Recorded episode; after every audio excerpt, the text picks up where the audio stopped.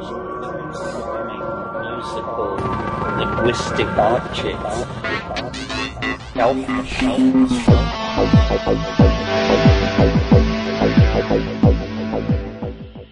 Greetings from Cyberdelic Space. This is Lorenzo, and I'm your host here in the Psychedelic Salon.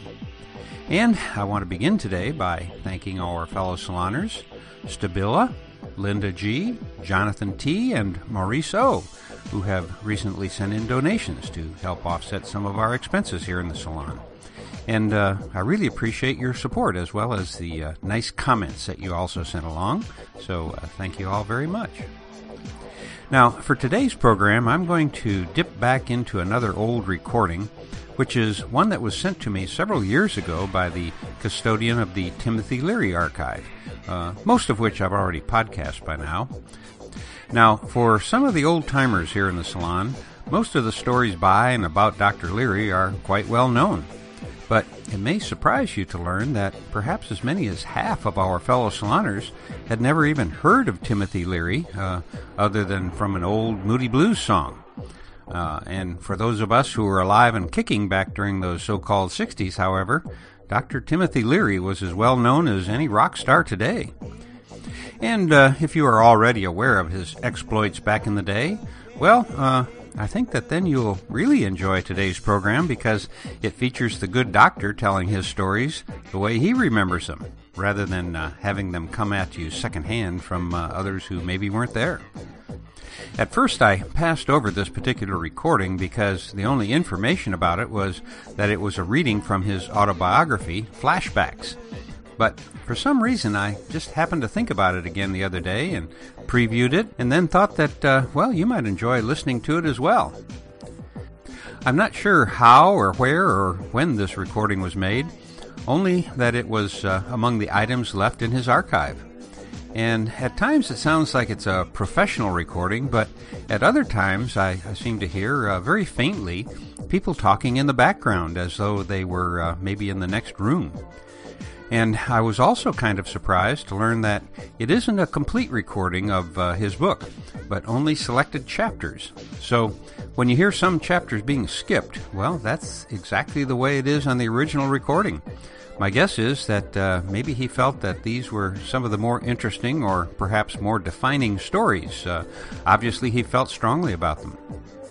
And I should also probably let you know that Dr. Leary's reading style calls for pauses between paragraphs that are a little longer than what I prefer. So, at first I thought about cutting them all down to uh, half a second or so, but there were so many of them that I've now rationalized that this is exactly how the good doctor would want you to hear it read, just as if we were sitting in a room with him right now. Which uh, actually is a nice little image to hold in your mind as we listen to these interesting stories. And so I've left this recording completely unedited. This is uh, just the way he left it in his archive, which, uh, by the way, he even mentions in passing in this reading. This recording begins with a uh, reading of chapter 19, which details his departure from Harvard, along with his uh, quite interesting assessment of the students there. And uh, then, in chapter 20, which he titled Earthly Paradise, he begins with their adventures in Mexico. And I found this particularly interesting because when I first read it many years ago, I hadn't yet met Gary Fisher, who, uh, along with his wife and three daughters, joined the Leary community in Mexico and then continued on with them through their Caribbean adventures, ultimately ending up at Millbrook. And over the years, I'd had quite a few conversations with Gary about those days, uh, a few of which I recorded and uh, podcast segments of. And uh, I've also spoken with his oldest daughter about them. So, so now uh, it is, uh, for me at least, a closing of the circle to hear Timothy Leary's own account in his own voice of those same times.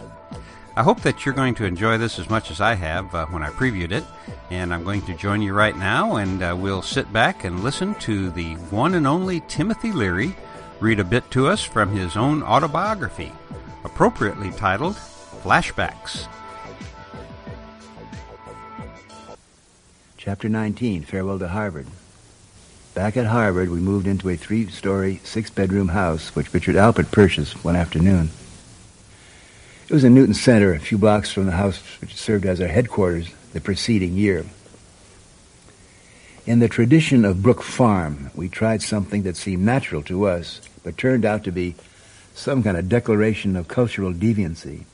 We lived as a multi-family community. Trouble immediately raised its head.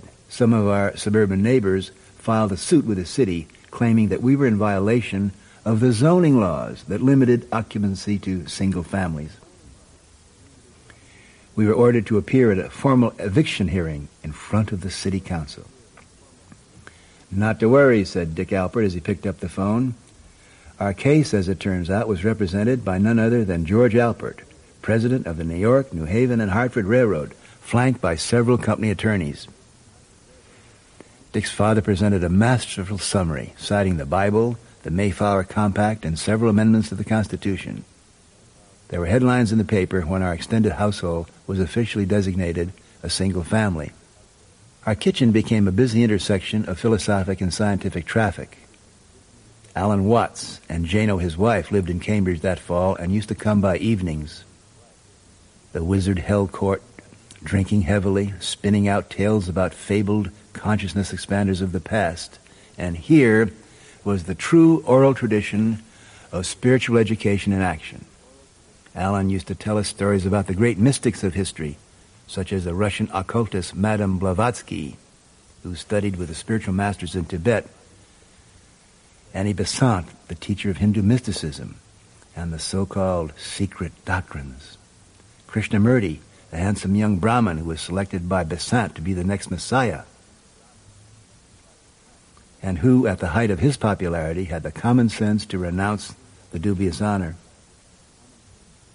I was fascinated, fascinated by, but skeptical of these occultists who claim magic and miracle, and who love secrecy, and who seem to rely on gullibility, and also seem to avoid science. Alan was most instructive in another sense. He gave us a model of the gentleman philosopher who belonged to no bureaucracy or academic institution.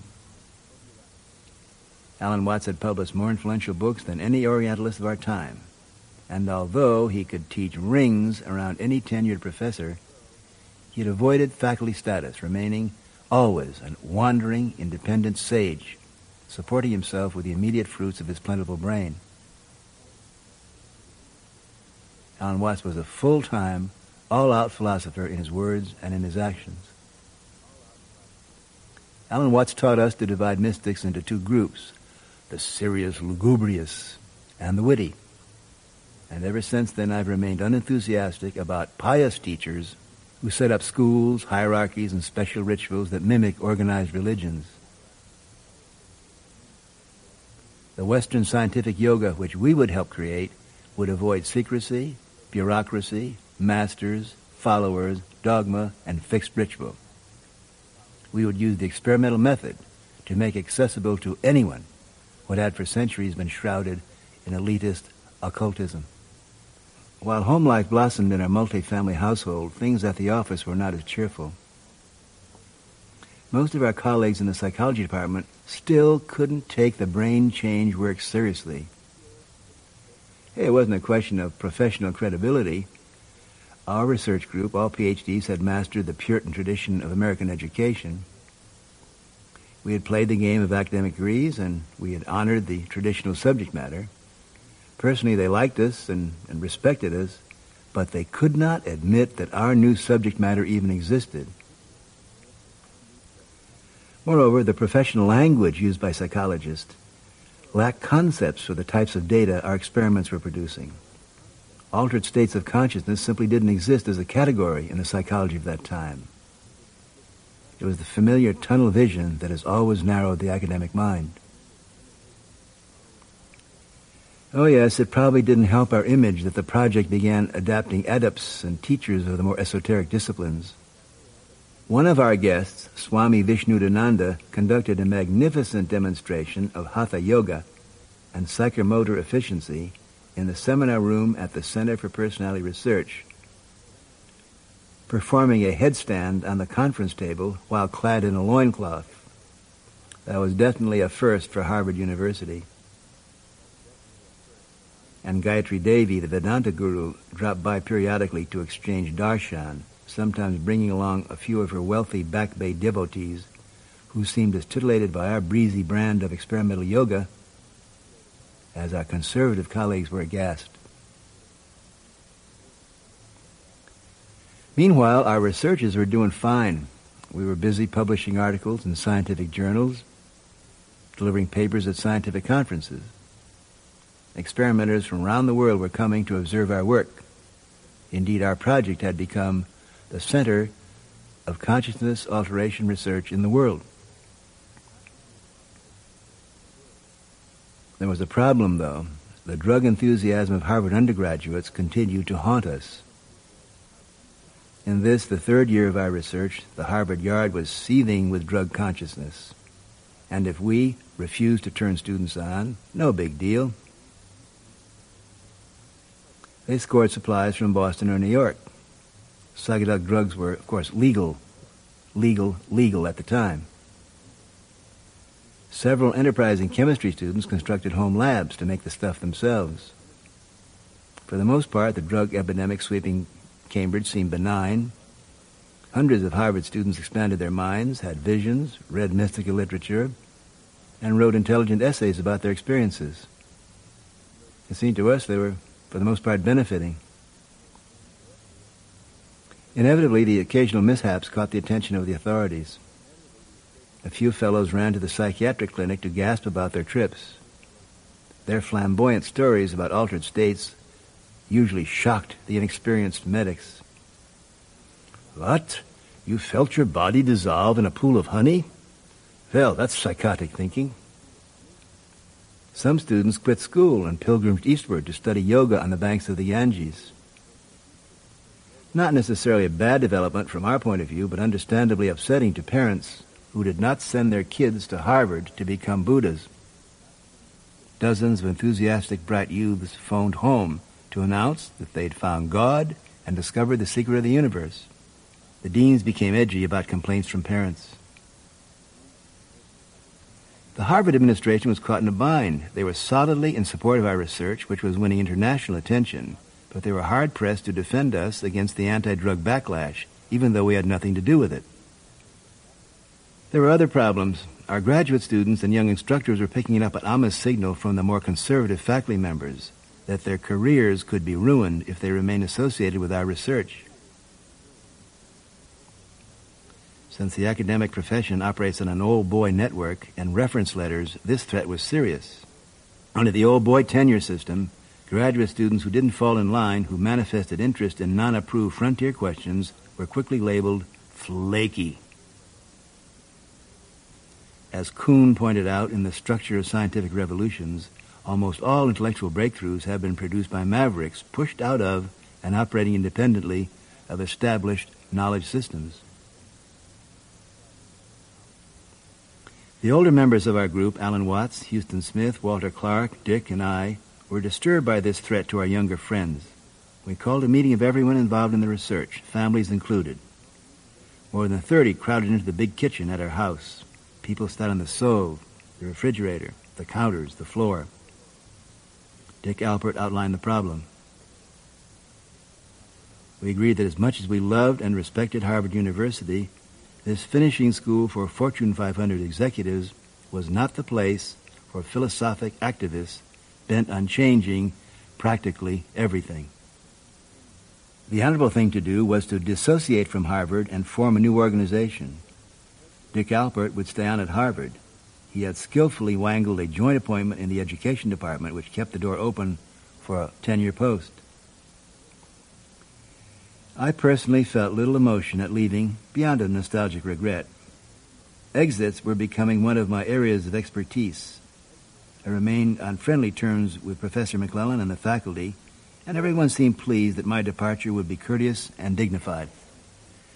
We knew that our program to teach the intelligent use of psychedelic drugs was as threatening in 1963 as the notion of sex education had been a generation before. But we were convinced that society would eventually come to terms with this responsibility, just as it had, out of common sense, with sex education. it was only logical that people would ultimately demand instruction in how to use psychedelic drugs and brain change chemicals intelligently. In the next two decades, billions, hundreds of billions of dollars would be spent in futile law enforcement and anti-drug disinformation programs. We knew back then, in the early 60s, that training in responsible use is the only way to prevent abuse. Chapter 20, Earthly Paradise, May 1963, Mexico. I arrived in Mexico City loaded with IFIF money, ready to activate our plans. Step one, I found a lawyer who specialized in handling the affairs of chemical companies. Step two, I met with Dr. Carl Djerassi, Stanford biochemist, who gave me useful advice. Step three, my chemist and I spent several days visiting large pharmaceutical companies. My chemists knew their stuff, and they knocked the socks off the local drug experts. The factory owners were even more impressed with the forecasted profit of our proposals. As it turned out, our projections were extremely conservative, just a fraction of the $100 billion that the non-addictive Revelation recreation drugs would generate annually by 1982. The basic goal we kept repeating to everyone was responsible distribution. Only doctors trained at IFIF centers could prescribe the new drugs, and only to our members. Our prudence was all the more virtuous since in 1963 psychedelic drugs were legal. Anyone could buy unlimited quantities of them. Mexico City, as a matter of fact, was ringed with American and Swiss pharmaceutical firms manufacturing all sorts of amphetamines and narcotic drugs. The owner of the Hotel Catalina, which we had leased for our research center, agreed to stay around long enough to teach me the operation, and then we'll be on our own for the summer. Within a few days, students and staff began arriving, and we started the training routine. One afternoon, as I was getting organized, a jeep raced into the compound, driven by the captain of the port. It seemed that I was being called on shortwave radio from Mexico City. Urgent, urgent. He drove me to his office, and there, crackling with static, came the voice of a Newsweek reporter saying that Richard Alpert and I had been fired by Harvard University. Did I have any comments? I said something brash to the effect that I was honored, and it couldn't have happened to two nicer guys. It happens to be against the rules of the Association of College Professors to fire a faculty member without a hearing. And although civil liberties groups and the, this association expressed a willingness to file suit against Harvard, hey, we didn't want to waste our time in litigation. I never wanted to be a professor anyway. The Harvard firing was very painful for me, for one reason, because of my mother. She claimed that it wasn't the disgrace of the firing that hurt her, but the fact that I hadn't told her myself, and she had to learn the news from neighbors. This distressing event marked the end of our 43-year-old friendship. My mom had always supported me in my escapades and rejoiced in my comebacks, but the Harvard firing and the scandals that followed just couldn't be explained away to her circle of retired Irish Catholic school teachers. During the last decade of her life, when the ladies gathered for tea to gossip about their families, no one, no one ever mentioned the name of her son, the doctor. My concern with the Harvard firing was swept away anyway by the rapid influx of guests. Within a few days, we realized that, hey, we were developing the ultimate destination resort, Hotel Nirvana. We had doctors and lawyers and professors and writers, and no one, no one wanted to leave. Folks who came down for a week or two started signing up for the whole summer. Meanwhile, the global publicity continued. Life magazine arranged to send a reporter and photographer down for July. CBS, NBC, and the BBC, as well as several European networks, planned stories on us. Everyone was interested because we were turning the world onto something brand new. See, at this point, we were well on our way to setting up a totally responsible social structure for the manufacture, distribution, and use of psychoactive drugs in a non-profit context. How naive. Today, when the American market for psychoactive drugs is the economic mainstay of at least 12 third world countries, and when the American law enforcement bureaucracies are fed more than $100 billion a year in tax funds to support their adventures, we can look back and see how Boy Scout naive and innocent our plans were, we were on the threshold of setting up a system for responsible, practical, non-profit distribution of these educational substances. At this point, we received a new variety of uninvited guests, two agents of the federal police. Buenos dias, comandantes. Jorge Garcia was a youngish, good-looking, and amused guy. The other was older and sour-faced, Juan Blicero. The two federales sat down in our dining area and summoned me to a meeting. They didn't waste words. We were being closed down by the federales. Why? Por qué? Why? Because we were besmirching the name of Mexico with all this bad publicity. Juan pulled out a Mexican newspaper. The headline, Harvard drug orgy blamed for decomposing body.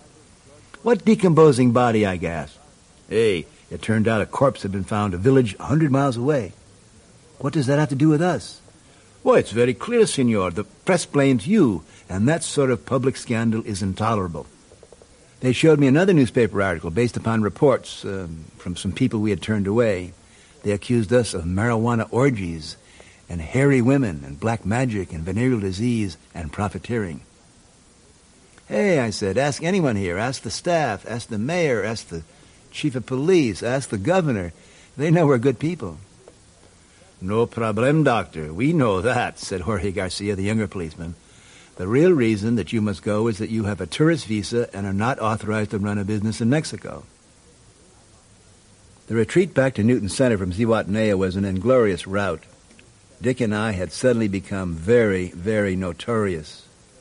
The expulsion from Harvard and then the deportation from Mexico resulted in our being disgraced. Our reputations and our credibility were forever forfeited. Suddenly, we were outcasts. Hey, it was lonely on the frontier, because like everybody else, I hungered for acceptance. Walking around Harvard Yard, surrounded by the stately monuments of hive tradition, I felt a distress. I realized that the trajectory of my life was pushing me irrevocably to a position where I could never receive the comfort of normal social approval, never obtain the security of institutional support. This sorrow has often returned, but frankly has never lasted very long. Chapter 22 Life on a Grounded Space Colony. September 1963, Millbrook, New York. Well, no matter how you look at it, the preceding three years had been very busy. First, we administered LSD to more than 1,500 persons, directed a large research project, struggled with the endless political problems. Hey, by this time I was falling victim to burnout philosophy, and history be damned. I really wanted just to move to a deserted island where the trade winds rippled from tropic seas. Peggy Hitchcock, always resourceful, at this point arranged for Dick to give acid to her younger brother Billy, then a budding stockbroker in the prestigious Lehman Brothers firm. Billy reacted with enthusiasm. It figured. He was an intelligent, restless, exciting, craving millionaire and a true son of Thomas Hitchcock, legendary American flying ace and top polo player. Billy and his twin Tommy had just purchased a large estate in Millbrook, New York, two hours' drive up the Hudson River from Manhattan. It was a magical location, twice five miles of fertile ground with an imposing gatehouse complete with sallyport and a huge portcullis. From the gatehouse, a mile-long drive under rows of maple trees led to the mansion, four stories high with two towers. Gleaming white with 64 rooms inside, it was surrounded by elegant lawns, stables, and an ornate two-story chalet, which held a bowling alley. Billy and Tommy, now spirited supporters of our work, suggested that we establish our research center in the vacant main house. The plan to start local centers around the country would be scrapped, we would go low profile and in secluded isolation continue our legal and totally authorized research into altered states. We were pleased to be in Fitzhugh Ludlow neighborhood, the same area where the French Jesuit mystic Teilhard de Chardin was buried. We called ourselves the Castalia Foundation, emulating the fellowship of mystic scientists in Hermann Hesse's The Glass Bead Game. Once a week, we engage in a programmed LSD session. Typically, one crew member would be responsible for arranging the environment and the stimuli. The guide would read from philosophic or poetic works and select the music, all important in directing thought. Often, the guide would prepare special tapes to take us on specific ontological adventures. We saw ourselves as anthropologists from, say, the 21st century, inhabiting a time module set somewhere in the dark ages of the 1960s. On this little space colony in upstate New York, we were attempting to create a new paganism and a new dedication to life as art. It felt right and was, come to think of it, my boyhood dream come true. The world of conflict and political struggle seemed far removed, but trouble was lurking outside, grim and unrelenting. One night in November, I received a phone call from Laura Huxley. She said that Aldous was dying and that he particularly wanted to see me about the manual we were adapting from the Tibetan Book of the Dead. The next day, I flew to Los Angeles. Since their house had been destroyed in the Hollywood fire, Aldous and Laura were living with a friend near Mulholland Drive. When I arrived, Laura took me aside, pressing my hand. Aldous, she feared, seemed unwilling to face the certainty of his death. Just that afternoon he had spoken cheerfully about the inconvenience they were causing their friend and had mentioned renting a house when he recovered. Aldous was upstairs in hospital bed, motionless and weak. He smiled when I greeted him and began asking questions in a quiet voice about what we were doing, nodding with approval and chuckling softly at my jokes. Then he motioned me conspiratorially close. He said he didn't want to worry Laura, who couldn't face the fact that he was dying. He said he had known of his terminal illness when he wrote the scene in Island, his last book, where the dying grandmother was guided through the bardos. Aldous asked him if I would guide him through an LSD session with a psychedelic version of the Book of the Dead. I suggested that it would be much better if Laura guided the session and read him the instructions for reaching the white light. No, he said, I don't want to put any more emotional pressure on her. I plan to transfer my body during the trip, after all. The nurse entered, wheeling an oxygen tank, so I stepped out into the room where Laura was waiting. I told her about our conversation. She was more than willing to guide Aldous through an acid session when his moment of death approached. We discussed the research being done with Dr. Kast in Chicago, in which acid contributed dramatically to the serenity of terminal patients. As I said goodbye, Aldous whispered, Be gentle with them, Timothy. They want to be free, but they don't know how. Teach them, reassure them. Well, everyone remembers exactly where they were on November 22nd, 1963, when the dreadful news hit. Television created a mass imprint in a hundred million brains, a sudden loss of innocence. The assassination of Jack Kennedy was especially brutal to those born after 1946. It was their first intimation that dirty work was afoot, that the world wasn't the nice, safe place we parents and Dr. Spock had prepared them for. That evening, a friend at the Associated Press in New York called with an item he just pulled off the wire. Aldous Huxley had died. In the grief for Kennedy, almost no one noticed. That night, we held a long candlelight vigil for both of our departed guides. Chapter 27 Dissipative Structures June 1965, Millbrook, New York. My jangled nerves were not soothed by six months of changes that had converted Millbrook from a community of scholars and scientists into a playground for rowdy omnisexuals. When I tried to talk to Dick Alpert about the future, he was not that interested. He had shrewdly decided to take a long vacation. He had held down the home front while Ralph and Annette and I were traipsing around the world. Now it was his turn. He had accepted an invitation to summer in France at the beach house of some famous jet-set prince. Then he would visit the London Playboy scene to run LSD sessions for the infamous Victor Lowndes. All this made my guru chasing in India seem pretty conventional. For the next few days, I circled the field aimlessly, trying to figure out where to land with the rest of my life. I retreated to a small bedroom in the servants' wing, devoting my life to the Taoist poems and meditating on the thought that everything changes. This too will pass. Lay low, walk slow. I planted a garden behind the meditation house with seeds and cuttings from a nearby Rudolf Steiner farm. Dick Alpert left triumphantly for Europe. One by one, the punksters became discouraged by the monastic atmosphere and drifted away.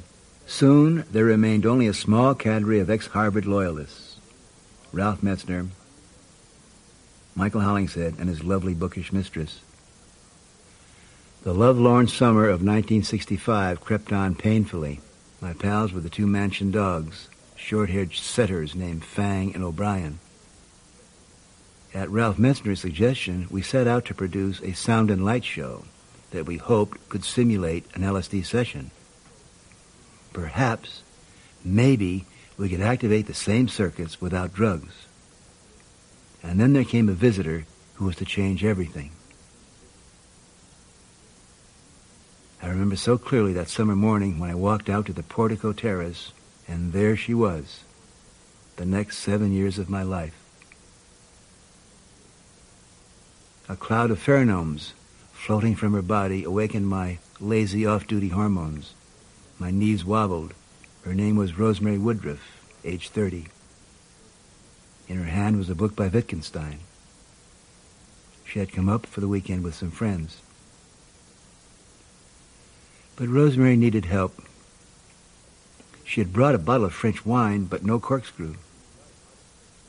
I led her to the kitchen, popped the cork, and poured her a glass. You are the kindest man in the world, she said. Her moves were fluid and graceful. She was wearing tight jeans bound by a silver chain. Her boy's shirt was tied above the navel.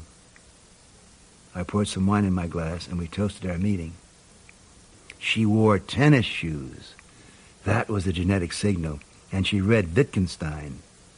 I wondered idly if she was an intelligence agent assigned to my case.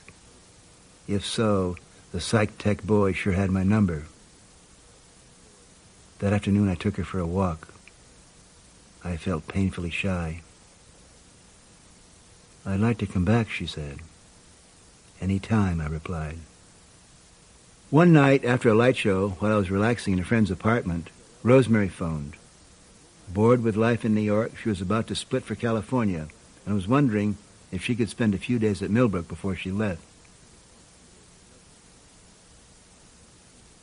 Within seconds, I was out the door on my way to meet her. Within minutes, I was carrying her suitcases up to my car. I bought a bottle of champagne, and we headed north on the beautiful grass-bordered Taconic Parkway. The sky sparkled with stars above us. Rosemary sat in the lotus position on the front seat, stretching her arms over her head, turning now and then to fill my glass.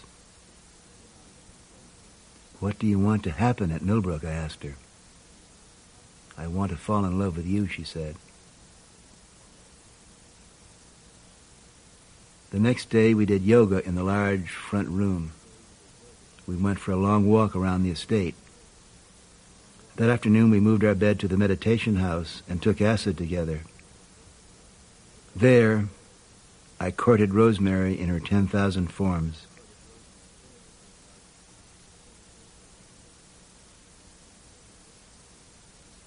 Chapter 28 Busted at Laredo. After Thanksgiving, the climate around Millbrook became threatening. Strangers in the uniforms of telephone repairmen made unannounced visits, claiming to check wires. The owner of the plumbing shop in town confided that federal agents had asked to borrow uniforms from him to gain access to our house. He had thrown them out of his office. Unmarked cars were seen driving through the property. There were men with binoculars. There were rumors from Poughkeepsie, the county seat, that the district attorney was planning a raid. An ambitious assistant district attorney with a poetic flair told the local Kiwanis that, quote, the panties were dropping faster than the acid in Leary's lair. The name of this DA was, of course, G. Gordon Liddy. Richard Alpert came back from Europe in the fall.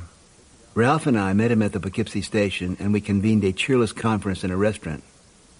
We agreed that we had gone about as far as we could go at Millbrook. The fun had stopped. The money, energy, able bodies, and the utopian idealism needed to maintain a 64-room castle had been dissipated. Like knights saddling up, we three resolved to pursue our separate quests and illuminate our respective realms.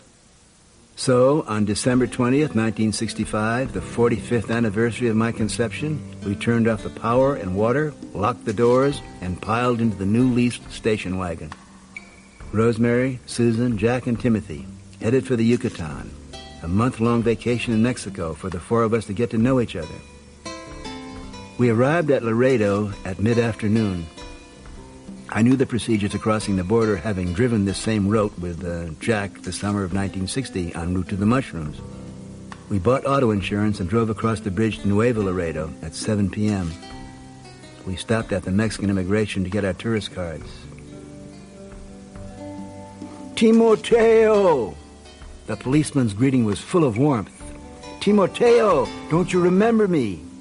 It was Jorge Garcia, the friendly police agent who had tried to help me in Zihuatanejo in 1963. Jorge, of course, we shook hands. Then he frowned. But Timoteo, you cannot enter Mexico. It is prohibido. Nuevo Laredo is a free zone border town that did not require tourist visas. We did not have to recross the border into America. Hey, we could have checked into a hotel, wandered the streets, had a festive dinner, watched the hustlers and mariachis and tourists, and in the morning return to the immigration office. But I robotically turned the car around. And it dawned on me about halfway across the International Bridge that even though we had not entered Mexico, we would still have to pass through customs, just like the VW buses from Purple Michoacan, or Golden Acapulco, or Seedless Guadalajara. All the grass is out of the car, right? Rosemary, fumbling around her baggage in the back seat, said in a worried voice, Well, no, I couldn't get to my silver box because there were two uniformed porters leaning against the car. Here it is. She handed it to Susan. The car rolled relentlessly towards the custom station. I'll hide it in my dress, said Susan, sitting next to me in the front seat. Hey, we couldn't throw the silver box out of the car, could we? Bang, bang, blam, metallic flash in the middle of the bridge? Could we? Should we? Could we? When the customs officer walked up, I handed over our unused Mexican papers. We didn't enter Mexico, officer. He didn't seem to listen to what I'd said. There were two other agents standing behind him. Everyone out of the car. Hey, look at my papers, officer. We haven't been in Mexico. The officer leaned in the front door, reached down by my feet, and came up with something between his fingers. What's this seat I found in your car floor? The car was surrounded by agents. Remove all the baggage. Well, we were bundled into a police car and brought to the Laredo jail, where we were fingerprinted and mugged. Jack was taken to the juvenile section, Rosemary and Susan to the women's wing. I was ushered to the third floor. The jailer unlocked two barred doors and motioned me to walk ahead down the runway. When I got to the fifth cell, he pressed a button and the metal door slid open. I entered. It shut behind me. Clang. My first jail cell. I spent that night in confused thought. The agent had produced some marijuana before they searched Susan. We'd been set up. Surely they couldn't make a big deal about the tiny pinch of grass found in the silver box. Bail was set at $100,000 for $10 worth of weed. On the way back to the jail, a guard gave me the name of the best bail bondman in town, who happened to be waiting for us at the jail. He in turn gave me the name of the best lawyer in town, who showed up immediately. The lawyer was reassuring about a release on bail. I had about $3,000 in cash, and miraculously he worked it out that we still had enough money for tickets to New York after paying him and the bondsman. The lawyer was not optimistic about the long-range prospects. Rosemary and Jack would walk free, and he was sure the grand jury would not indict Susan because of her age, who would get probation. But I was in trouble. The U.S. attorney in Houston was flying down a crew of prosecutors and investigators. This was a big case for them. The way they were encouraging publicity suggested they wanted to make it an example of me. Well, how much can I get? I asked the lawyer. Well, he said, if you fight the charges, then you'll get hit with all three felony counts. They had up to a lot of prison time. How much? Well, let's see. 20 years for smuggling, that's a five-year mandatory minimum. Another 20 years for transportation, that also carries a five-year mandatory minimum. And I'd say up to 10 years for the tax count. Well, you're talking a mandatory minimum of 10 years, and if they're really mad at you, as I gather they are, up to 50 years, plus a $55,000 fine. You mean I could go to prison for life for $10 of marijuana that wasn't my own? The lawyer looked down his papers unhappily. It's terrible, I know. All I can do is get you the best deal available. The system is pretty set in its ways. I wouldn't advise you to fight it. The jailer escorted me back to my cell, and I heard that sound of iron gates closing again. Clang. It was dark in the cell. I sat on the bunk and thought. So here it was, the moment of political truth. The lawyer said, they want to make an example of you. Well, fuck it. I'll make an example of them. I couldn't plead guilty because I felt no guilt. And I couldn't lie about the harmlessness of giggly little marijuana. And I couldn't throw myself in the mercies of a crusty old Texas judge and Texas probation officers. I wasn't going to submit passively to the role of scapegoat, the Harvard psychologist who got in that trouble over drugs. Liberty was at stake here. Freedom of access to your own body and your own brain, a right I believed was protected by the Constitution. You must remember, in that primitive period, two or three decades ago, it was not yet understood that the human mind is the first and most basic frontier of freedom. Sitting in a dark jail cell on Christmas Eve 1965, flushed with virtuous indignation about the wickedness of the marijuana laws, I resolved to fight this case in the courts of the land, to mobilize legal teams, to devise courtroom tactics, to file appeals, motions, briefs, depositions, to speak in defense of the right of the American citizen to manage his own body and brain. Now, the fatal word in my naive program was fight. The adversary nature of the judicial process has never been favorable to philosophers and scientists. Would I? Would I choose this arena of battle again? Frankly, I don't know. It was obviously a stage that I had to go through, and go through it I did. 29. The Peat Moss Caper. Winter, 1965. The federal indictments came down in January. Susan and I were charged with three felony counts. Rosemary and Jack were cut loose. Susan and I went to trial in Laredo in April. Billy Hitchcock hired as a hotshot Texas lawyer who was busy at the time with a murder trial. The judge refused to grant a postponement, so he straggled into the courtroom with a makeshift legal team led by the hometown Laredo lawyer. He liked me well enough, but he had no intention of attacking the marijuana laws, which provided the infrastructure for one of the largest local industries.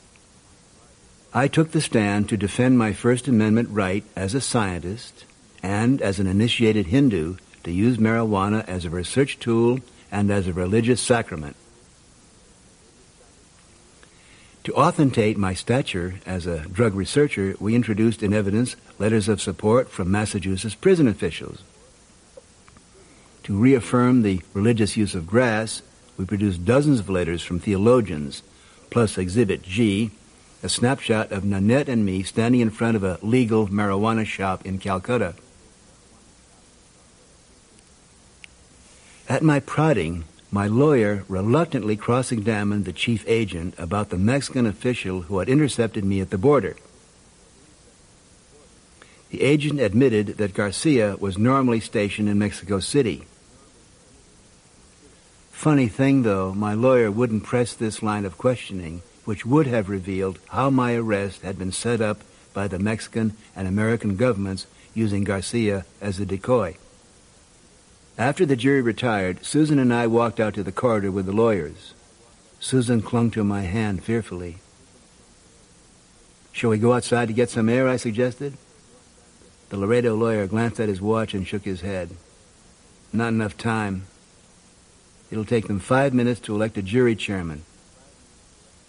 Five minutes to pour the coffee. One minute to vote. And three minutes to notify the bailiffs. They'll be back with the verdict in a quarter of an hour. How right he was. The judge. Dr. Leary, you and your counsel will step up here, please. Your case, the situation in which you find yourself here, gives a great deal of concern.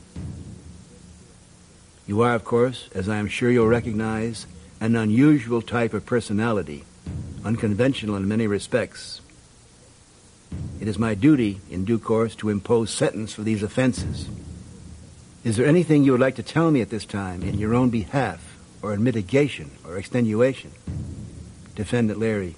No, sir. The court. In that case, under count two, transportation of marijuana, I impose a period of confinement of 20 years and a fine of $20,000. On count three, failure to pay the tax, I impose a period of confinement of 10 years and a fine of $20,000. Susan, will you step forward? in sentencing you, the court will take into account the fact that you have had an unusual home background. Our lawyers assured us that Susan would not do a day in jail. The judge would give her probation and her record would be scrubbed when she was 21. These promises did not raise Susan's morale. She had always been a dutiful, conforming child, eager for approval and affection. The national publicity weighed heavily on her. A picture that showed her looking up at me with mystified devotion was published in Life magazine and in newspapers throughout the country. After she returned to her boarding school, the headmaster called me several times during the spring to express his concern about her. Susan couldn't be happy about anything after this event. I was slow to realize how much she suffered by what she felt to be a public disgrace. Back at Millbrook, it was almost time for summer school again. We rounded up a talented staff, psychologists, biologists, adepts in yoga, meditation, light artists, and filmmakers. Staff members came to Millbrook each weekend for planning sessions. Then, one Saturday in May, we received a couple of warning phone calls from friends in the courthouse about preparations for a raid on Millbrook. County deputies were being ordered to overtime duty for Saturday night. District attorneys were running around trying to get a search warrant signed by a cooperative judge. The local law enforcement agency, like many others in the land, employed clerks and officers who smoked a bit of weed themselves, liked the new music, and were happy to undermine their old line bosses. Our informant said tonight would be the night. Our dinner was festive. About 30 guests were present, including some prominent journalists. Our pal Prince Obolensky had sent up a case of mums, gourmet delicacies. After issuing red alert warnings that no illegal drugs should be in the premise, I sat on silken pillows and low tables in the baronial dining room, and we popped the corks, awaiting for the raid. It was 10 o'clock before the light wizards got the images flowing on the screens and walls of the dining room. As the room exploded with kaleidoscopic images, Jack reported on activities at the gate. It's a comic book scene, he said. There are two cops crouching in the bushes down by the meditation house with binoculars, and two patrol guards heading for the cow barns with their lights off. By midnight, the light show was over. Everyone drifted off to their rooms. Rosemary and I retired to our mirrored alcove. Jack knocked and entered with his final report. I guess they called off the raid when the party broke up downstairs. How about a nightcap? Jack produced a glass hookah and filled the bowl with scented tobacco. This is DMT that Nikki sent up from Brooklyn. It's strong stuff and it's legal. Strong. Rosemary and I floated on the bed while Jack sprawled on the floor. Suddenly, the door burst open, and in marched a man with a short, trim mustache, obviously a stand-in for Inspector Clouseau. Beside him was an obese individual in a sheriff's uniform, followed by 12 armed deputies with wide campaign hats. They seemed to be suffering from an astonishing rash or badly applied clown makeup. The hookah in the middle of the bed looked at everyone with a glassy eye. With Wonder Woman reflex, Rosemary flicked the blanket over the evidence. It looked like modesty. All police eyes were on what Gordon Liddy later called her diaphanous gown. Don't move, said one deputy. On your feet, added another. Hands up. G. Gordon Liddy stood in military posture, speaking his well-rehearsed lines in a clipped voice. I have in my hand a warrant commanding me to search these premises. Rosemary, holding her arms above her breasts, pointed across the room. Don't touch that pot. That's my sacrament. Twenty-two law enforcement eyes panned to the POT. G. Gordon Liddy bounded across the room and picked up a handful of dried vegetable substance from the pot and said with curt professionalism, Obviously a high-grade brand of marijuana.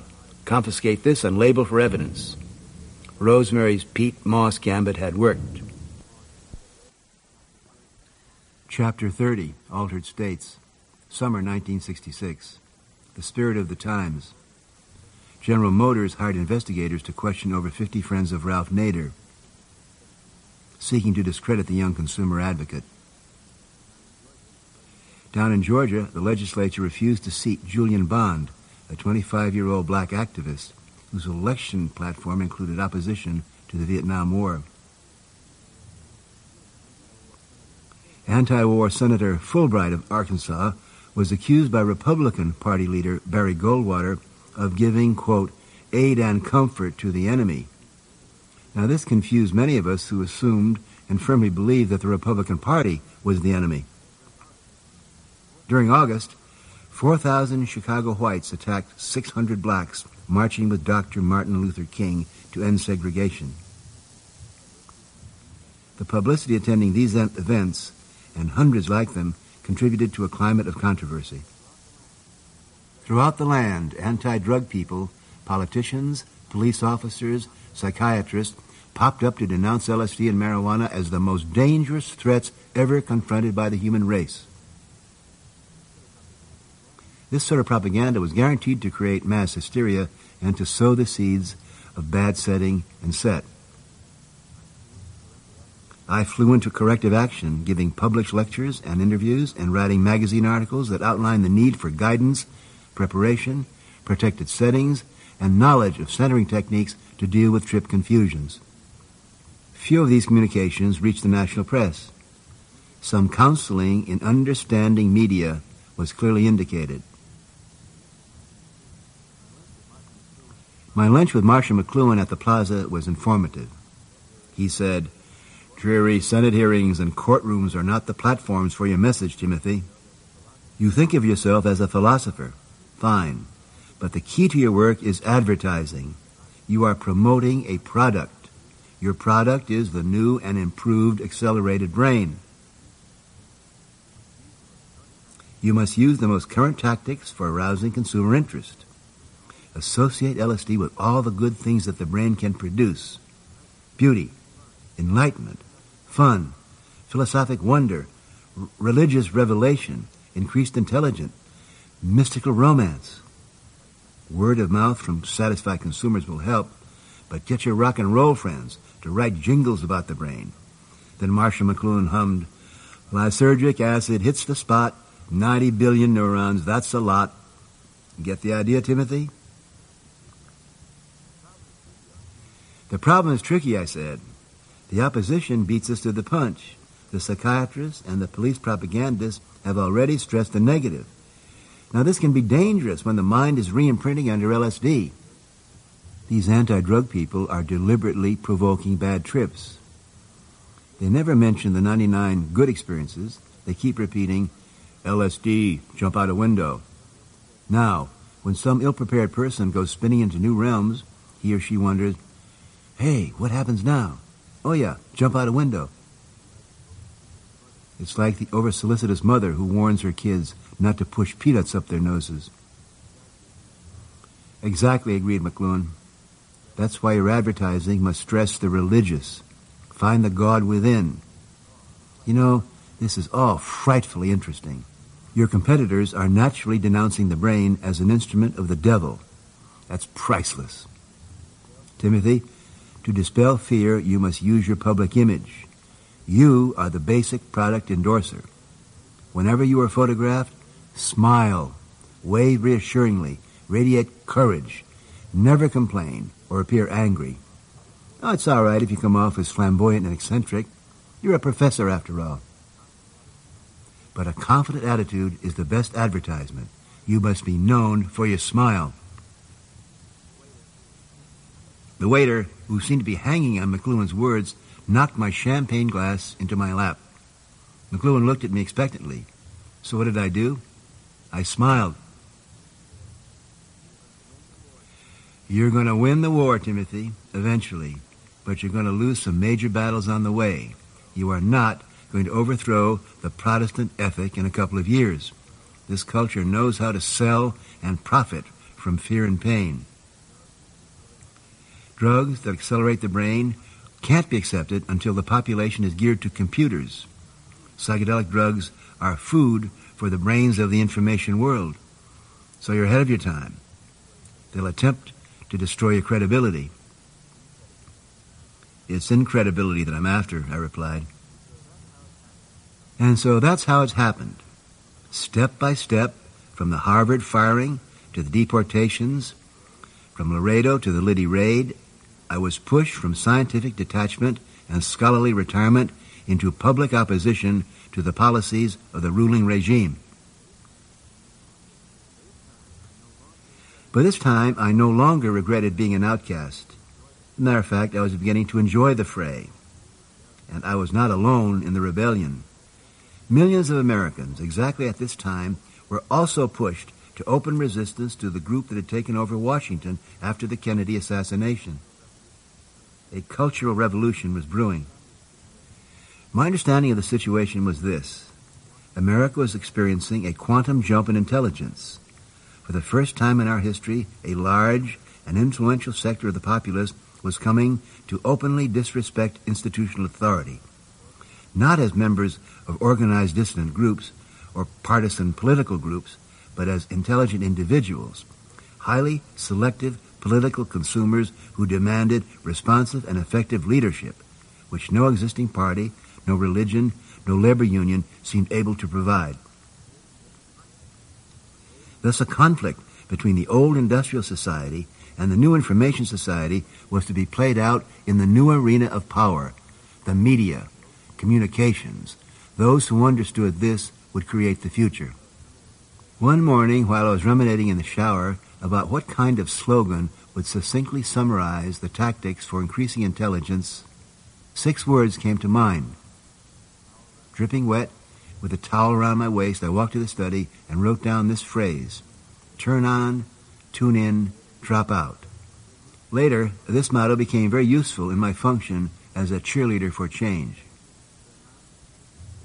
Turn on meant to go within, to activate your neural and genetic equipment, become sensitive to the many and various levels of consciousness and the specific triggers that engage them.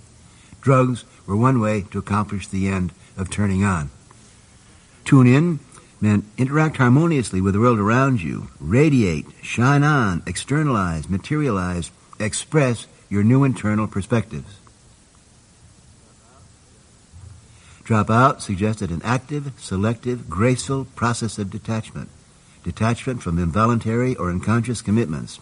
Dropout meant self-reliance, a discovery of one's own singularity, a commitment to mobility, choice, and change. In public statements, I stress that the turn on, tune in, drop out process must be continually repeated if one wished to live a life of growth. Unhappily, my explanations of this sequence of personal development were often misinterpreted to mean get stoned and abandon all constructive activity. The Canadian Broadcasting Company invited me to Toronto for a nationwide talk show. After the taping, I went to Marshall McLuhan's for a long, genial dinner. He was very proud of what I was doing.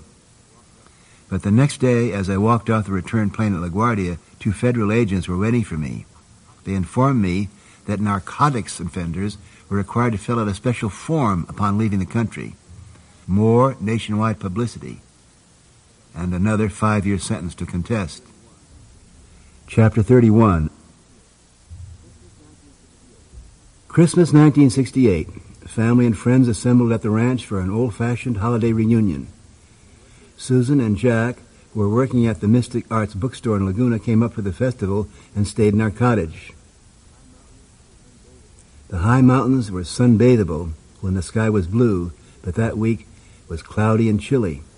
The day after Christmas, we got cabin fever. Rosemary and I decided to drive to Berkeley and enjoy civilization for a week before the winter lecture tour.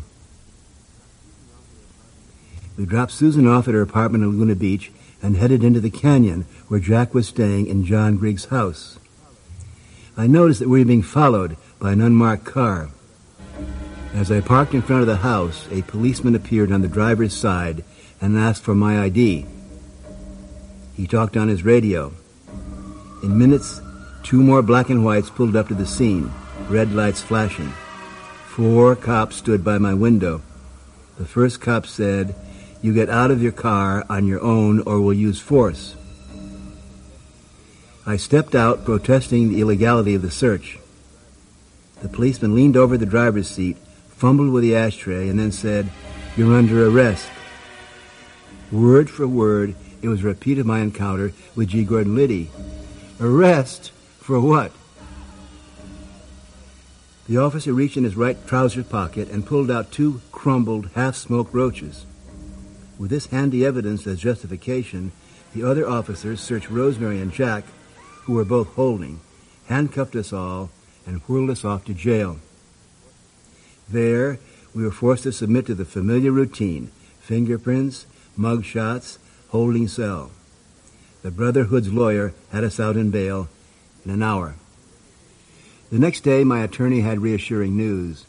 Hey, everybody around the courthouse knows what happened, the officer that busted you is notorious for planting evidence. We'll get the case thrown out in the preliminary hearings. That sounds great, I said, but uh, just out of curiosity, what's the penalty for possession of two roaches? Well, you can get up to ten years, said the lawyer, but don't worry. We'll beat it if we have to take it to the Supreme Court. Won't this give the government the excuse to pull my appeal bond on the Laredo case? My lawyer replied, Hey, they don't need any excuses. When they want you jugged, they'll do it. Chapter 33 Cultural Evolution versus Political Revolution.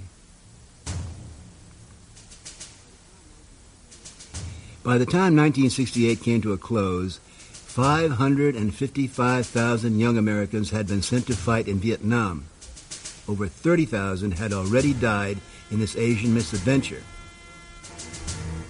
A war which continued to be popular among those born before 1930 and extremely unpopular among those born after 1946. Within four months of Nixon's inauguration, the American regime was feverishly waging two wars, one abroad and one at home. While the Air Force ran secret bombing raids in Cambodia, the FBI under J. Edgar Hoover by this time certifiably senile, launched the COINTELPRO operation, infiltration and provocation of anti-war black and student groups. To avoid being yanked back in prison for violation of parole, Eldridge Cleaver fled to Cuba and subsequently set up a community of political exiles in Algeria.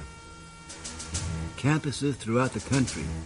Even state old Harvard seethed with open rebellion. One Richard Kleindienst, Assistant Attorney General, publicly called for a campaign of repression and suppression against ideological criminals. That means criminal ideas. There were enemies without and enemies within. When the colleges closed in June, Rosemary and I headed back to the ranch to review and restore.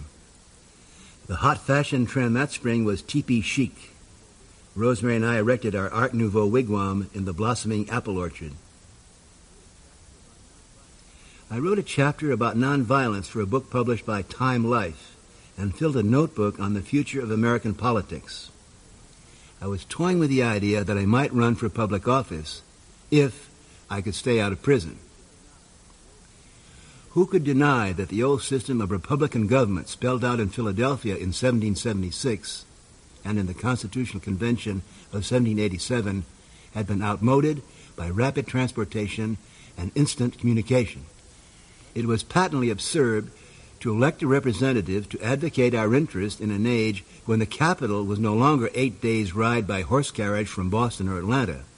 As we moved into the era of computers and electronics, intelligence rather than territory was the central concern of government. In the information age, the function of the state was to facilitate education, communication, innovation, entertainment, to raise the intelligence of the populace. I jotted down a political platform that would be considered moderate by 21st century standards and thought about how to publicize it.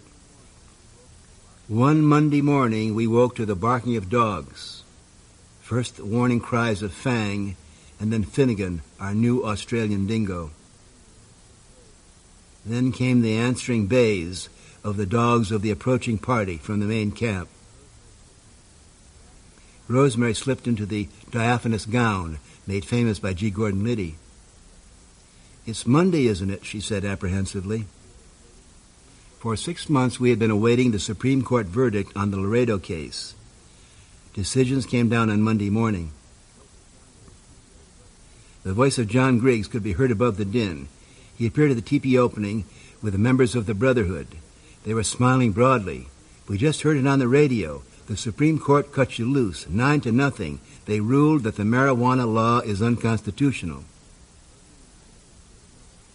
Rosemary and I looked in each other's eyes and kissed. It was one of those great moments. Someone was shouting. Down by the entrance road were three strange cars. Looks like police, said John with reflex caution. It's reporters, said Rosemary. The men started walking up the slope to the teepee, some carrying cases of photographic equipment. ABC, CBS, NBC. Rosemary and I stood in front of the teepee while the TV cameras whirled. What's your next move? I'm going to run for governor of California, I said. The reporters seemed to like the idea. The incumbent governor was an undistinguished movie actor, a Brezhnev type hardliner who did not conceal his disdain for the poor, the blacks, the hip, the Latinos, the women, the students, the liberals, the young, and the journalists. His name, of course, was Ronald Reagan. What's your platform going to be? said one reporter. The state of California, I said, should be run like a successful business enterprise. Instead of extorting taxes from the citizens, a well-run state should return a profit. Anyone smart enough to live in California should be paid a dividend. I handed out a three-page political program for eliminating all taxes, licensing frivolities, and converting high schools, colleges, prisons into profitable institutions. Direct electronic voting would replace elected representatives, leading to decentralization and more local autonomy. You know, you could stir up a lot of people with these ideas, said one TV cameraman. Rosemary said, Yeah, that's what I'm afraid of. Our euphoria was damped a bit the next day at my lawyer's office. It seemed that if the government had its way, I wouldn't be around to campaign for office. I've been on the phone talking to the prosecutors of your cases around the country, said my lawyer. Hey, they got you booked for a busy winter schedule. For starters, you were such a hit in Laredo Now they want you back for a repeat performance in December. Laredo, I said, hey, we won that case in the Supreme Court. That's true, but the feds have refiled on a technicality. You're going to be tried this time on the charge of transportation of marijuana, specifically driving a car for a distance of 100 yards from the center of the International Bridge to the customs checkpoint. The maximum sentence is 20 years and a $10,000 fine. You gotta be kidding, I said. And that's just the beginning. You're billed for a personal appearance later in December for the Laguna Beach case. And after the first of the year, you go back to Poughkeepsie for the 11 Millbrook indictments. My guess is that with local juries, you'll be found guilty. It's almost certain you'll get these convictions reversed in appeals court, but that may take two years. Meanwhile, they can hold you in county jail without a bond. So I'm facing 20 plus 10 plus 11 years for a half ounce of marijuana and two roaches, none of which were mine. Affirmative. And even if I fight the cases successfully, I'll still spend time in jail awaiting the appeal verdicts. Yep. And you'll spend plenty of money, too. What's happening is the Nixon administration has announced an all-out war on drugs. They know they can't stop people from using dope, so the best they can do is jail the symbol. And you're the symbol, and they have this three-prong offensive moving in on you, and they can keep arresting you on phony charges whenever and wherever they want. What can I do? You better run like hell to get nominated for governor. Public outcry is the only protection you have. There's another direction to run, said I. I'm going right down now to apply for a passport. I have no intention of becoming a martyr. The last weeks of 1969, which were the last weeks of the decade of the 60s, involved a dismal round of court appearances, preliminary hearings, pretrial motions, all draining of time, energy, and money.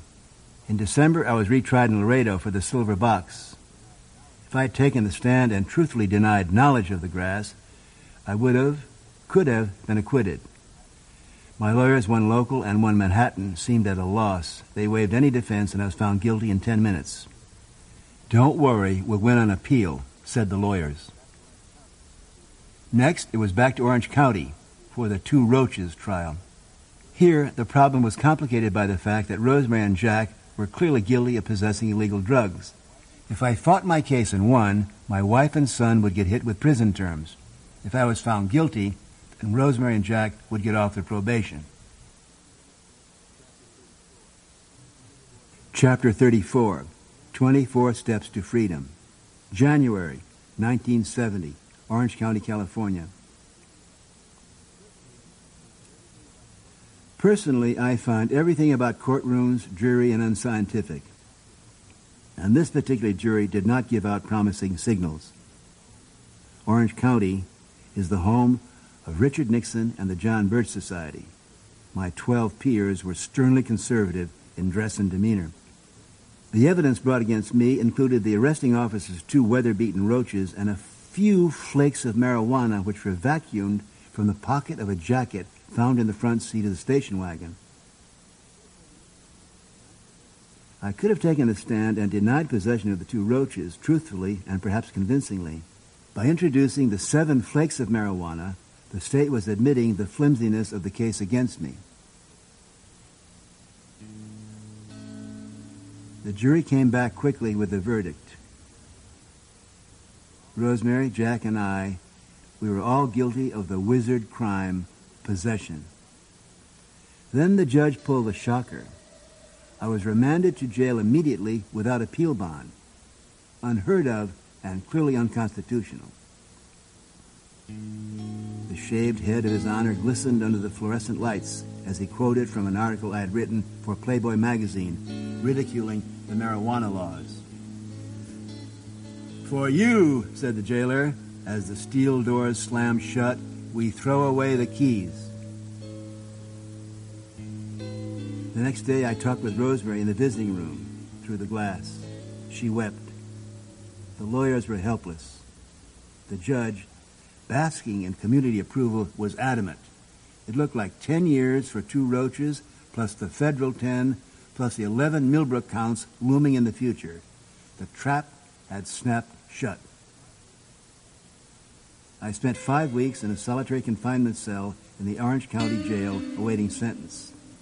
My term was set at 10 years maximum. Rosemary and Jack received probation. It was a joy to be transferred to the relative freedom of state prison.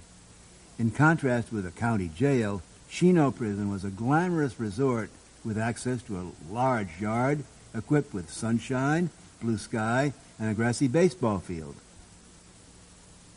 Prisoners were allowed the use of handball courts and weightlifting facilities, plus the precious liberty to visit the library and other cell blocks. Chino functioned as a reception center where new prisoners were tested, interviewed, and classified for transfer to a long-term joint. On the third day, I was ticketed to report to the psychological testing room. The trustee in charge smiled apologetically. Seems we got a little problem here, Doc. Uh, the classification program here is based mainly on psychological tests that you developed. Oh, that'll teach me to mind my own business, I said. We have to give you the test. That's the rules. Okay, let's go. Now, the test of intelligence is to get the highest possible score. My answers to the personality test were calculated to make me appear normal, non-impulsive, docile, conforming. My vocational test revealed aptitudes in forestry and farming, together with a hopeless incompetence in clerical tasks. I was angling for a transfer to a minimum security prison where escape might be possible. It was shocking to me to discover in later months that many Americans, indeed many of my liberal friends, were offended when I took the Midnight Express out of prison. Why, they considered escape to be a criminal act, an antisocial act, more heinous than any of my crimes. Well, it just goes to show how separate realities can develop even among friends. But hey, consider my situation. I was a 49-year-old man facing life in prison for encouraging people to face up to new options with courage and intelligence. The American government at that time was being run by Richard Nixon, Spiro Agnew, John Ehrlichman, Robert Haldeman, G. Gordon Liddy, John Mitchell, J. Edgar Hoover, and many other cynical flouters of the democratic process. There was no question in my mind it was my duty to escape. Would you have let men like these keep you in prison for life for your ideas? Orders soon came down transferring me to the men's colony west at San Luis Obispo. In this minimum security prison, all I had to face was a 15-foot barbed wire fence and gun trucks manned by sharpshooters. I was assigned to work mornings in the captain's office, where the custody people could keep their eye on me. Afternoons I devoted to physical exercise in preparation for my escape weightlifting, and workouts in the gym. I was in the best physical shape I'd been in since West Point. After settling into the prison routine and learning who were the snitches to avoid, I sounded out some veteran convicts about escape routes. There was one good possibility. From the second story roof of a cell block near mine, a cable ran above the fence to a telephone pole just outside the compound. Now the floodlights were all mounted below the height of the cable. My advisor thought that a man pulling himself along the cable would be invisible, even to the gun truck stationed about 70 feet away. The problem was that nobody had ever been willing to take the risk. Rosemary and I discussed the plan on the lawn during her Sunday visit. She was to arrange a car to meet me out in the highway near the prison. Members of the Brotherhood were eager to manage the getaway. Other sympathizers offered to provide the outside help, trained criminals who would spirit me out of the country for $25,000. We went along with this tactic because these friends had connections with Cuba and other third world countries where I could receive political asylum. The escape had to be postponed for five months. My advisors urged that I wait until the September fogs. One of my convict mentors insisted that I wait until he got paroled, fearing that he'd be blamed if I took the red eye special. So Rosemary lined up a job for him on the outside to accelerate his parole. Rosemary, by the way, was totally committed to my release, working tirelessly with lawyers, journalists, politicians. She was there every visiting day, bringing messages. One of Rosemary's tasks in preparing for the escape was to pack up our personal belongings at the Berkeley house. The main problem, what to do with the 20 filing cabinets containing my archives, from kindergarten to the present. There was some fear that the government might seize both the house and the records. Saturday morning, September 12, 1970, my cellmate Angelo woke me at 10. I sprang to the window to see soft, gray, lovely clouds, my security blanket. Good weather for a night flight. Angelo complained, Fucking clouds. We won't be able to see our wives on the lawn tomorrow. I lay in bed shuffling the 24 escape cards. One, moonless night. Two, fog. Three, a Saturday night. Wait until the parole car returns from the CMC East with the snack bar trustees around 8.30. Four, paint white trim on sneakers black. Five, write farewell note and leave in locker. Six, leave cell block before or after the 9 o'clock break when prisoners flood the hallway. Seven, wait until the central corridor is empty or all prisoners are walking with their back to the side door. Eight, slip outside door and walk to the tree. Five seconds. Nine, climb tree. Five seconds. Ten, leap to roof silently. Eleven, remove sneakers.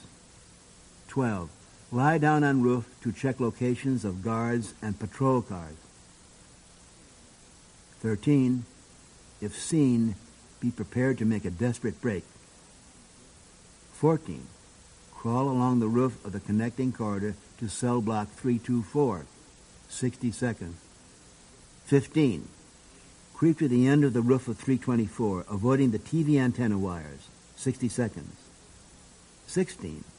Put on sneakers and handball gloves. 17.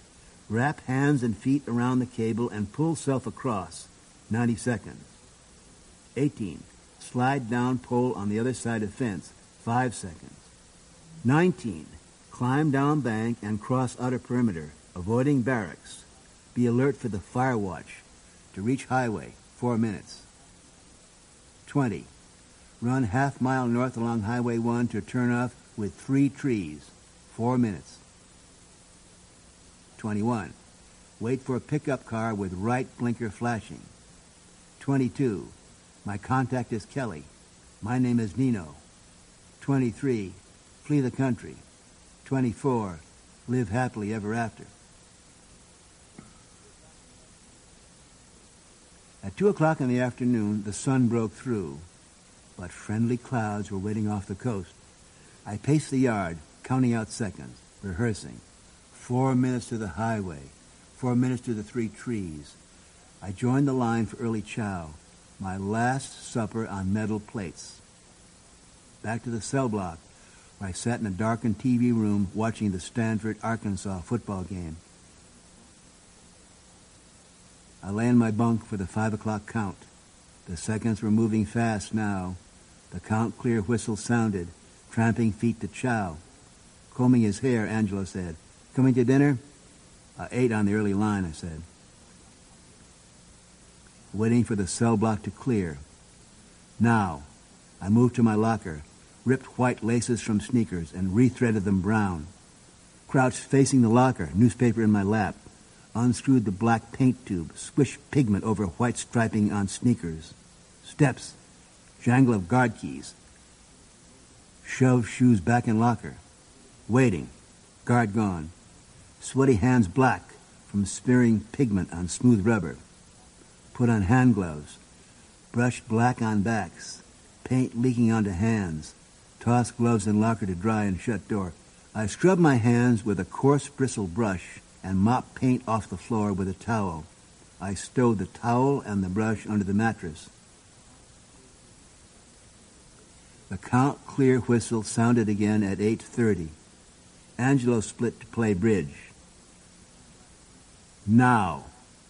Put on black sneakers, dark blue denim jacket, eyeglasses. I shoved her letters, prison ID, and meditation beads in pocket. Now it was time. I walked to the end of the cell block, out to the corridor, praying the coast was clear. Uh-oh. Two cons watched me pass. I went up the hallway and you turned back. They were still watching me. I went on beyond them around the corner casually and made a pass through a neighboring cell block. I stood indecisive. I'm trapped. The clock is moving. I Have to hurry or I'll miss the highway pickup. It's suspicious standing. Down the hall again. Looked left. God damn it. Two cons still there. Kept moving along the side corridor. Circle back. Time is wasting. Hit corner. They're gone. Move towards side door. Look right. Inside the cell block, three cons were talking. Shit. One is Metcalf, a snitch. They felt my hesitation. They looked up. I walked on. You turned. I gotta bluff it through. If I move smoothly to the door, maybe I'll be invisible. At the last second, before reaching the door handle, I flicked a glance to the cell block. Three heads turned to look. Shit. I walked past the side door. Blew it. Should have slipped through. I turned north. There's another door to the exercise yard down the corridor. I would have to walk across the yard. Walk across the yard. At night? Hey, it's strictly off limits. If seen, they'll sound the alarm. I took a deep breath and opened the door and walked onto the prison yard, lit by floodlights. No one walks the yard in the dead of night, not even the guards.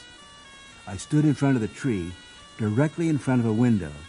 God damn it. Inside, facing the window, is Metcalf, braying at two cons. How can I climb the tree two feet in front of the snitch?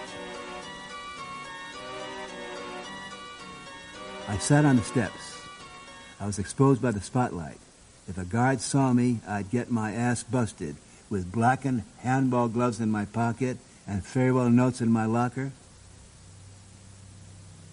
Time froze. I watched the glistening leaves and listened to the muffled sounds of Metcalf's voice. Well, it was now or never. Now, I walked to the tree. I'd have to climb right in front of Metcalf. So what? It would take a few minutes to sound the alarm and another five minutes for the two-man gun trucks to get on the road. Metcalf's voice boomed goodnight. He turned away from the window. Then my neurology shifted into some ancient, dreamy survival pattern. I grabbed a branch, wrapped a foot around it, swung upward, foot, hand, foot, hand, balanced on a drooping branch, leaned across the void, and dropped four foot onto the roof of the connecting corridor. I sat quietly on the tar paper slant, listening to voices and the trampling in the hallway below. Now I could look over the entire prison, across to the custody office where guards were lounging. In the shadows, above the searchlights, I was a forest creature scanning the camp of humans. I crept along the roof to the end of the corridor, climbed up the ridge and down to the roof of 324. I bumped into the TV antenna wires. I froze.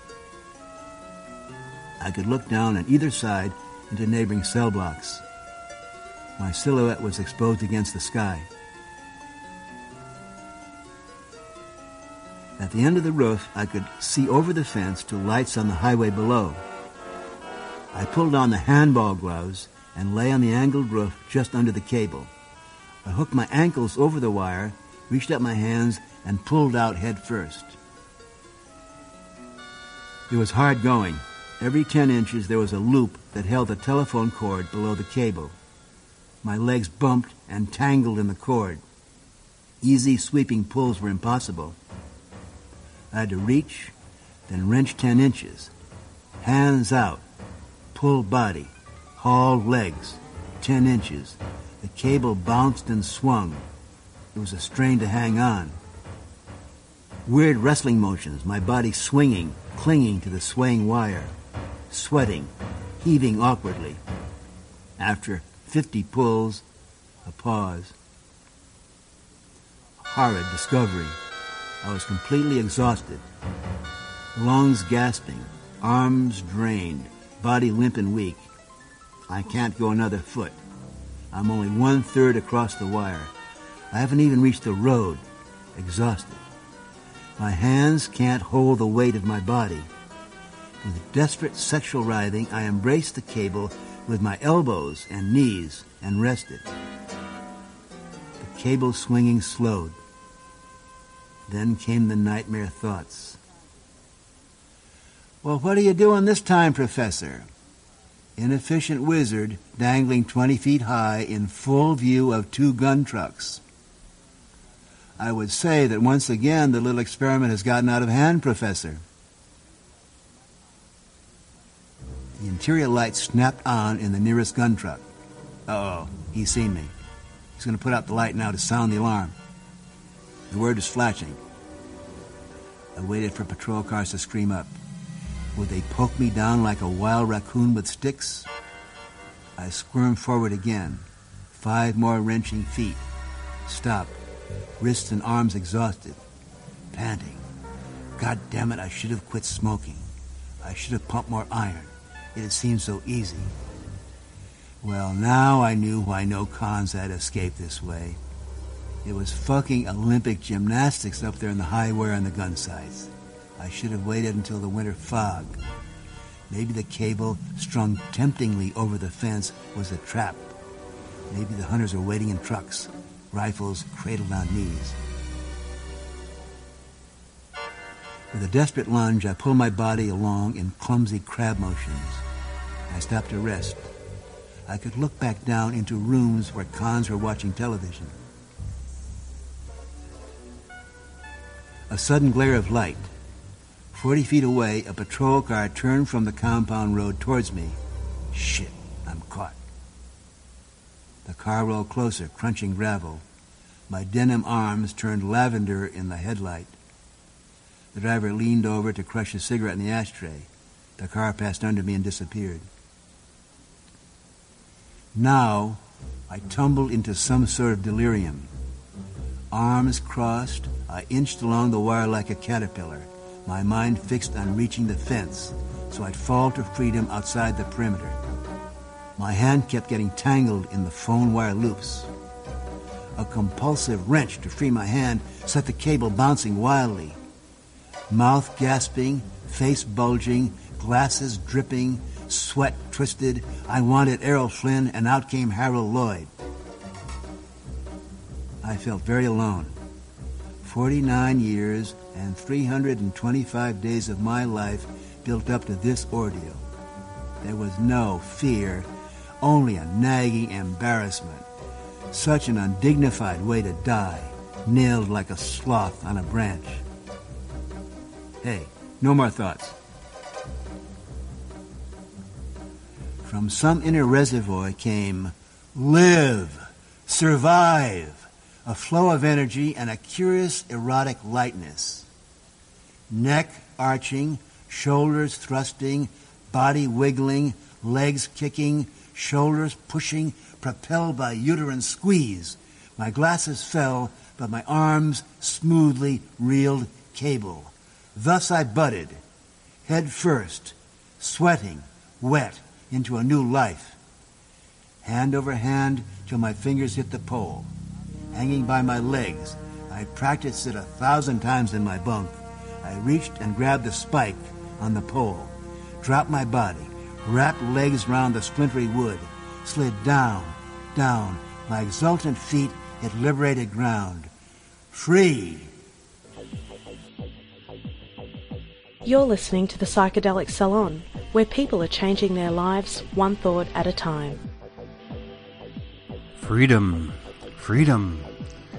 But, of course, uh, now that we know the rest of the story, we also know that Leary's new sense of freedom didn't last very long. If uh, some of this old, yet uh, I guess essentially modern history of the tribe is uh, of interest to you, then I highly recommend listening to some of our earlier podcasts, uh, particularly the ones featuring Myron Stolaroff and Gary Fisher, where you can listen to some of these same stories, but from a somewhat different perspective than that of Dr. Leary. But all in all, they all seem to agree on the basic facts of uh, what went down, uh, even though the many participants in these early dramas may have uh, different interpretations of them. Now, before I go today, I want to give a shout out to Erowid, and uh, that's E R O W I D dot O R G, erowid dot org, which is the number one place to go on the web when you're researching psychoactive substances and the cultures that surround them. I've uh, known Earth and Fire and most of the Erowid crew for quite a long time now. And as always, I find them to be the most reliable and forthright source of this information that you're going to find. And uh, so it really warmed my heart when I uh, learned the other day that in the recent edition of Erowid Extracts, uh, that's, you know, it's their publication that's sent to their contributors, well, they recently plugged both the upcoming Palenque Norte talks and the little MDMA documentary that I was in and is titled Confessions of an Ecstasy Advocate. So, uh, hey, thanks for the plugs, you guys, and uh, thanks again for the great work that you've undertaken. And for now, this is Lorenzo signing off from Cyberdelic Space. Be well, my friends.